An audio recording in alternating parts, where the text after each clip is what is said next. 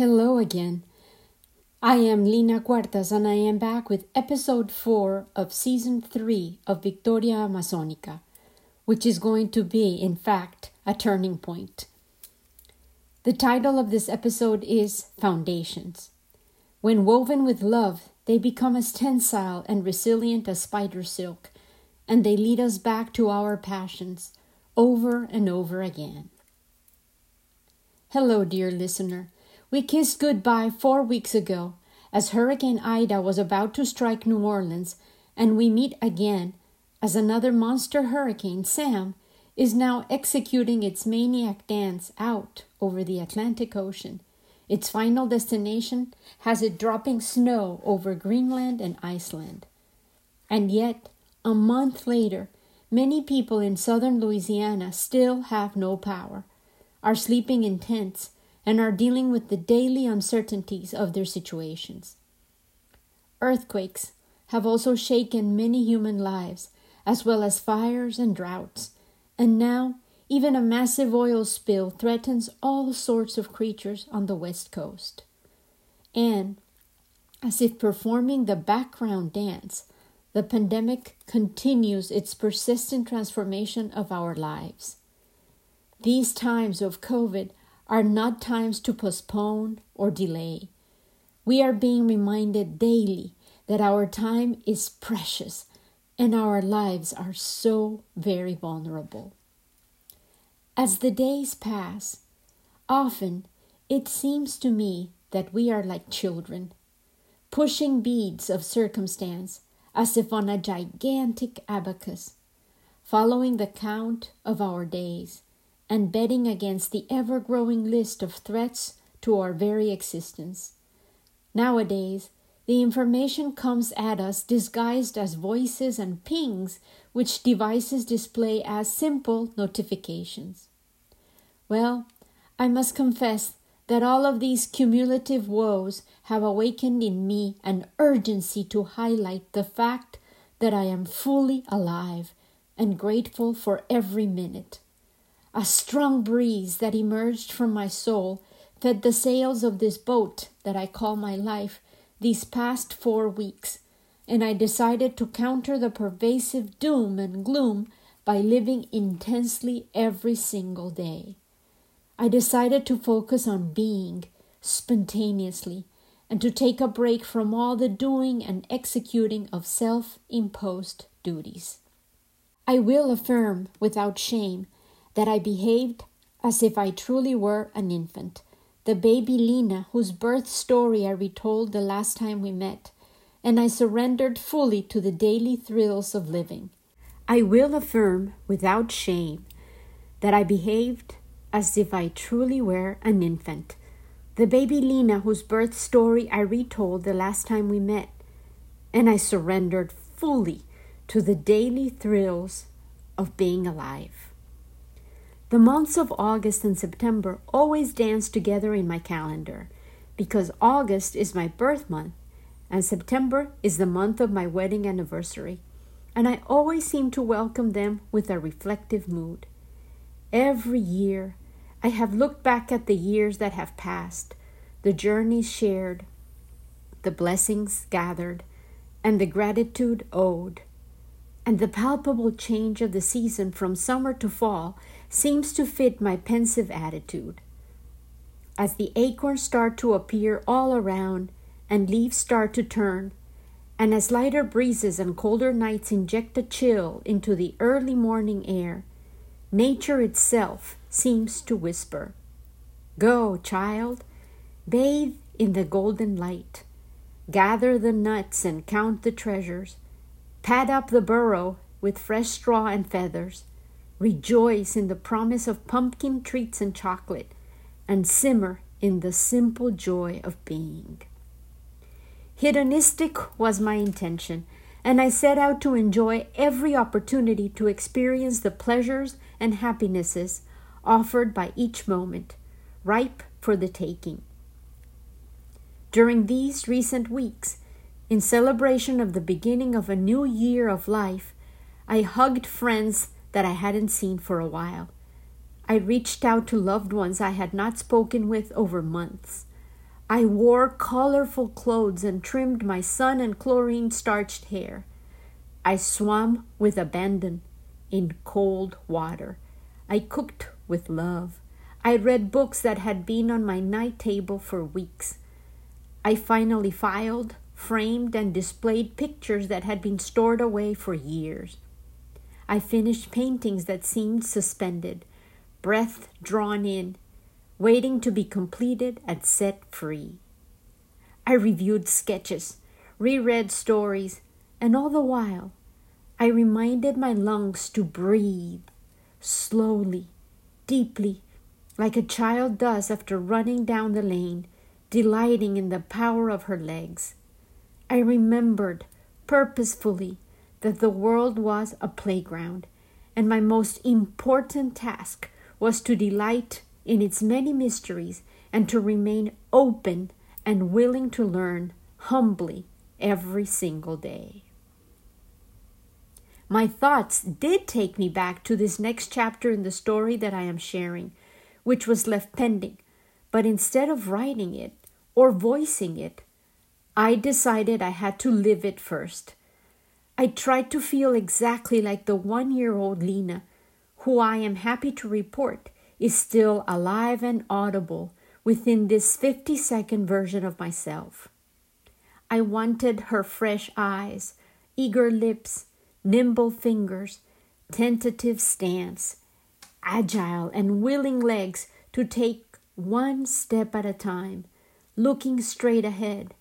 But then again, I wondered why not linger on the floor, the kingdom of little crawling humans and I'd rediscover that there are so many wonders to be found on unswept soil. I wanted to rekindle the wonder of a novice human, to recover a beginner's curiosity, as well as the certainty and safety I found in my mother's presence, in the world she prepared for me as she rejoiced in me, her firstborn, and surrendered completely to her job as my first teacher of love. And I was thrilled to remember what I learned from her that if I voiced a need, she would respond promptly.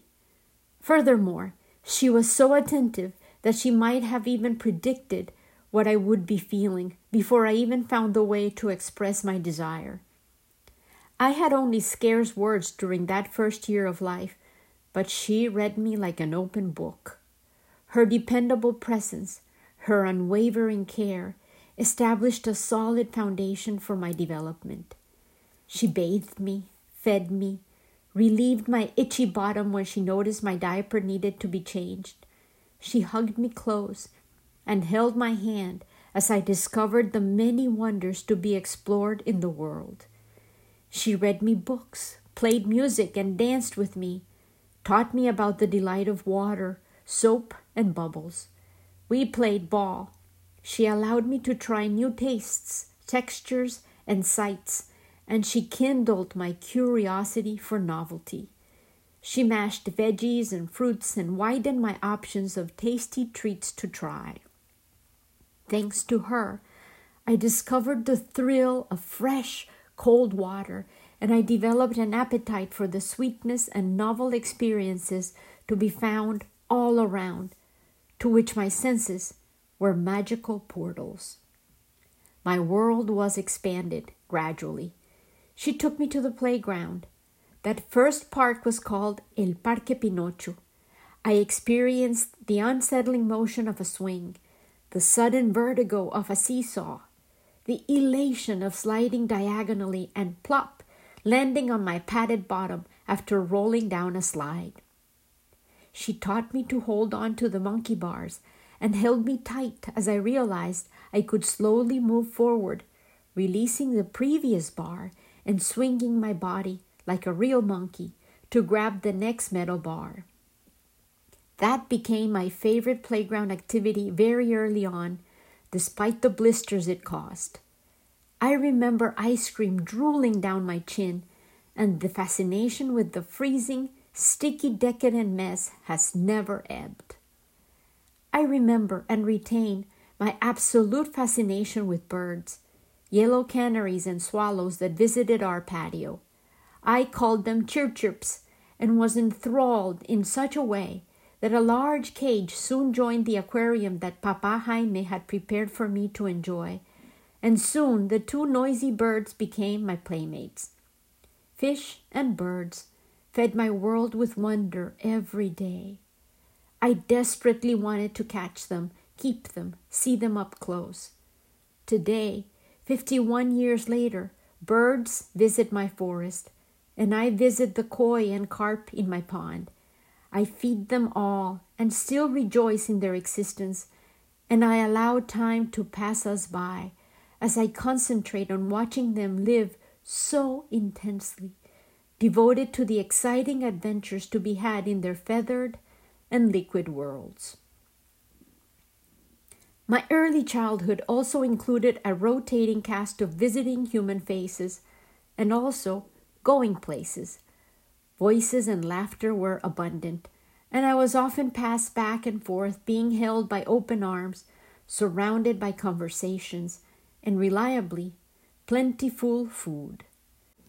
Most of the memories of large gatherings were housed in a large kitchen, Grandma Juana's, there were so many mysterious rooms to explore in that huge house with the open roofs, my favorite being the large back patio where Grandma Juana had her chickens.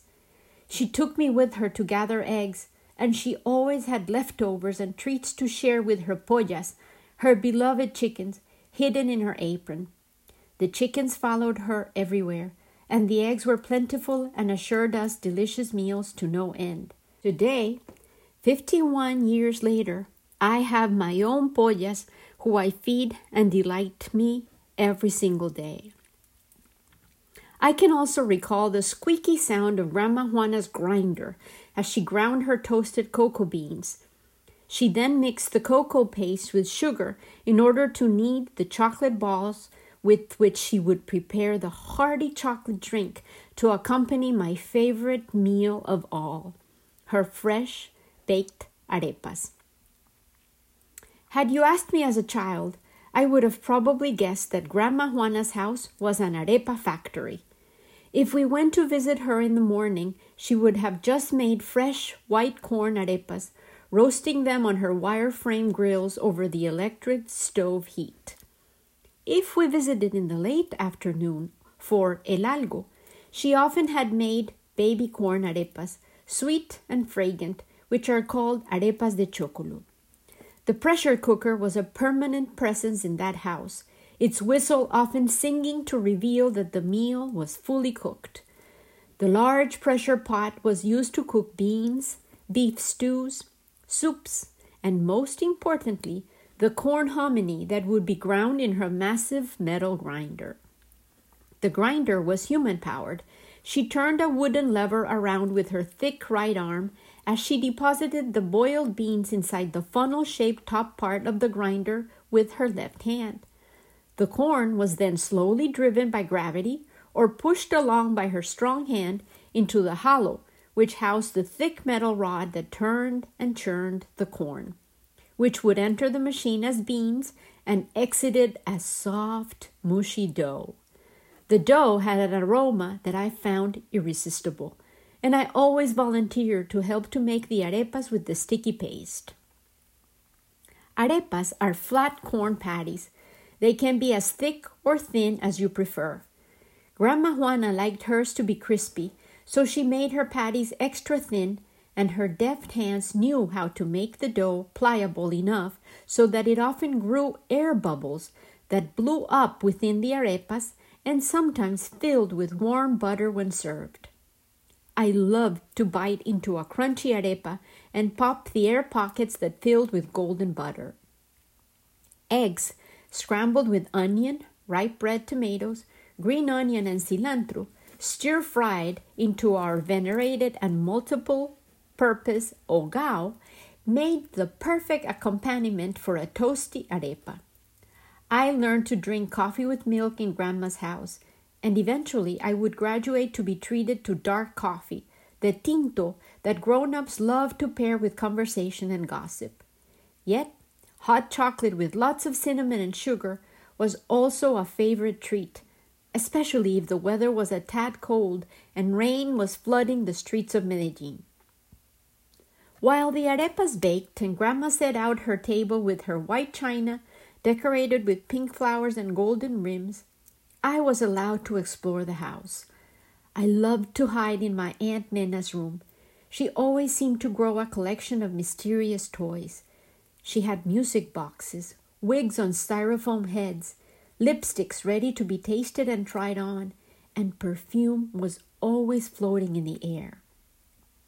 Aunt Nena's hands, always manicured and busy, seemed to fly around me, decorated with gems and rings. She was good at drawing and writing, listening to me, dressing me up, and actually spending her time playing with me. All of my early childhood memories are sensorial, and the common denominator was joy, a precursor to the delight, el gusto, that my mother so insistently reminded me to keep at the core of my life. I remember the aroma of freshly baked pound cake in our own tiny house, arepas toasting on the grill, and the comforting, tantalizing mid morning smell of lunch invading the hallways as early as 11 a.m. In any respectable house in Medellin, the meal is ready well before noon.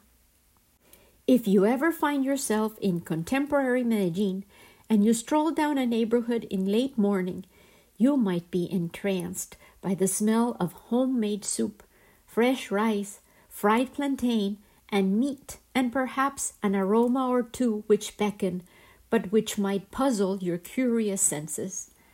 Ours is a four meals a day culture, perhaps even five, or perhaps six. Some Colombians love a mid morning snack, called a media mañana and a night treat called merienda.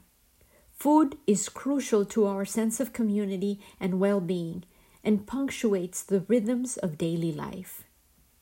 I remember being put down for a siesta as a child, the early afternoon nap right after lunch, and then waking up ready to explore the neighborhood with my mom, perhaps going to the park and going back home to the expectation I felt in the late afternoon, awaiting my dad's arrival. He often made it home around 5 p.m., and then he treated us to the ritual of the thrill of riding in a car, going places. During that first year of life, I felt safe, I felt loved, I felt like I belonged. I developed an appetite, an intense presence, and a thrill for living. I have held on to that memory because it was then that my heart learned what stability, joy, and certainty felt like. My identity was developing strong, sturdy roots, and I am forever grateful for that foundation that my mother and father laid out for my life. Reminding others to fall in love with life daily has been a guiding mantra for me. As I process all the myriad disasters that many of my fellow earthlings are enduring in our present reality, I have felt compelled to develop different projects among which I shuffle my time. I manage social media for a relief agency called Disaster Shock. We have two books the first one of which is available in 26 different languages in order to offer concrete exercises and activities to help people manage anxiety and uncertainty. Throughout the pandemic, collaborating with this extraordinary initiative helped me feel like I was serving in a small way. Parallelly, in June, I started a book called Earthling Chronicles on Kindle Vella, hoping to inspire our littlest earthlings and their parents to care deeply for our planet. I want to motivate them to feel more hope and curiosity than dread or fear, which are emotions that are our current media landscape and the pandemic and climate emergency seem to encourage daily.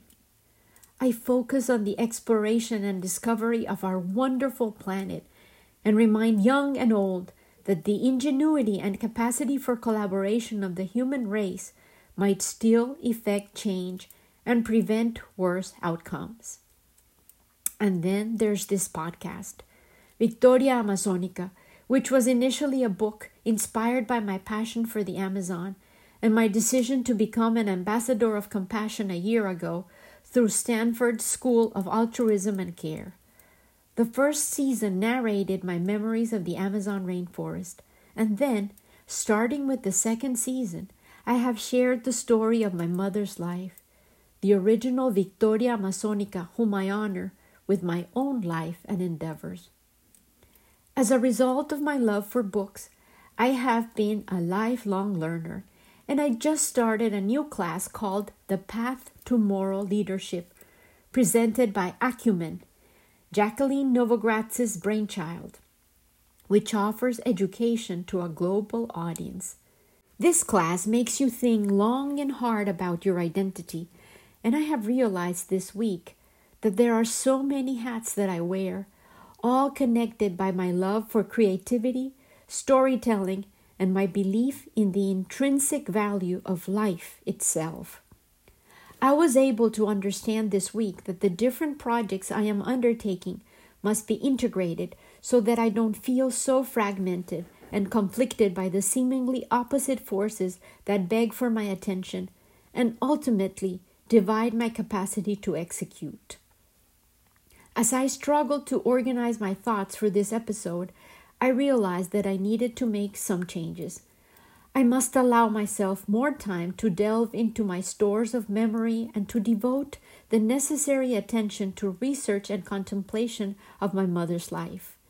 I want to be able to make the connections I want to highlight about her life, a young mother inspired by devotion and care, yet surrounded by the harsh reality of a third world country, Colombia as the 1970s roared in, promising abundance and progress. I have already reached the moment of arrival of her firstborn, the child called Lina, light of the moon, who whispers in your ear in this precise moment. But there are so many more chapters to map out, and each one of them deserves abundant attention. In this very moment of our shared history, I have realized that I must refocus on my desire to be the voice of the Amazon rainforest. Today, October 7th, 2021, I found the certainty I needed in a heartbreaking report about the impending death of the Amazon by The Guardian.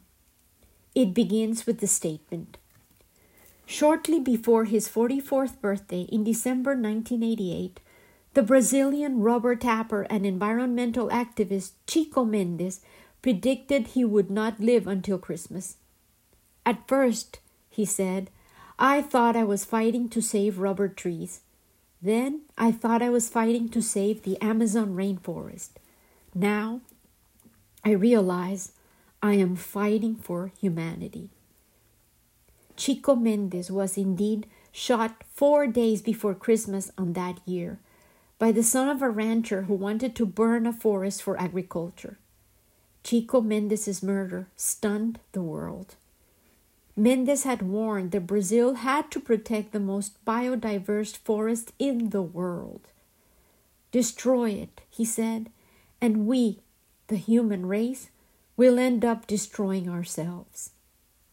Since Mendes' murder, nearly one million square kilometers of the Amazon an area roughly the size of Texas and New Mexico combined, have been destroyed, primarily in Brazil, but also in Peru, Colombia, Venezuela, Suriname, Guyana, and French Guiana.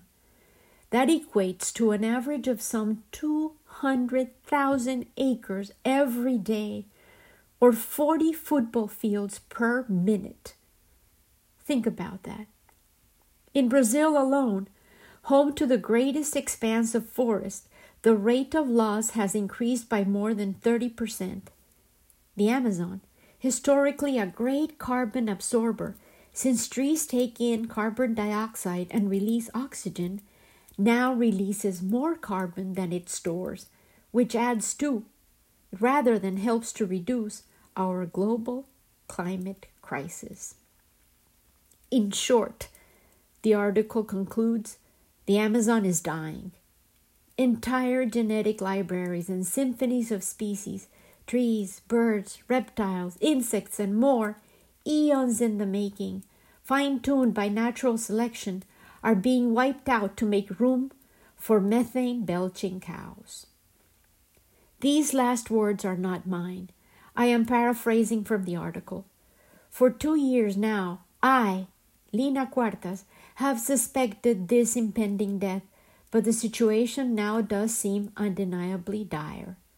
Bolsonaro has been the catalyst of this compounded crisis, especially in Brazil.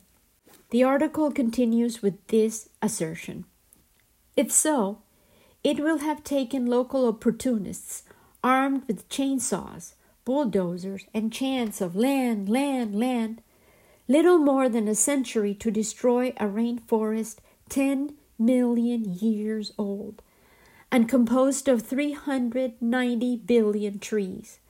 Perhaps then, in the hot, brutal, and not too distant future, when historians chronicle humanity's destruction of its own home planet, the killing of the Amazon will rank at or near the top.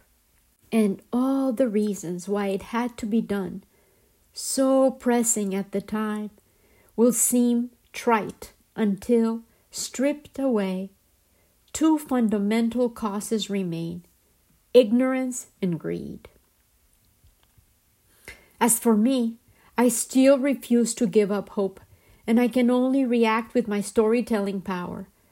I will start my return to the Amazon stories next week with an episode I had recorded originally to start a premium channel of podcasting called Amazonia Mania. I had wanted to share the many stories about the rainforest, its creatures, people, and treasures that I have accumulated throughout the years, but now we are all running out of time. I have to center my attention on the urgency of my message, the importance of my descent, the power of my passion for the emerald forest, and I must start today. Thank you for listening, for bearing with me, for your patience. I will eventually return to Maria del Pilar Uribe's stories, but for now, we must pivot, make a U turn, and fly back once again to the mother of all forest, which is fed by the mother of all waters, the Amazon. With love and gratitude always, Lina.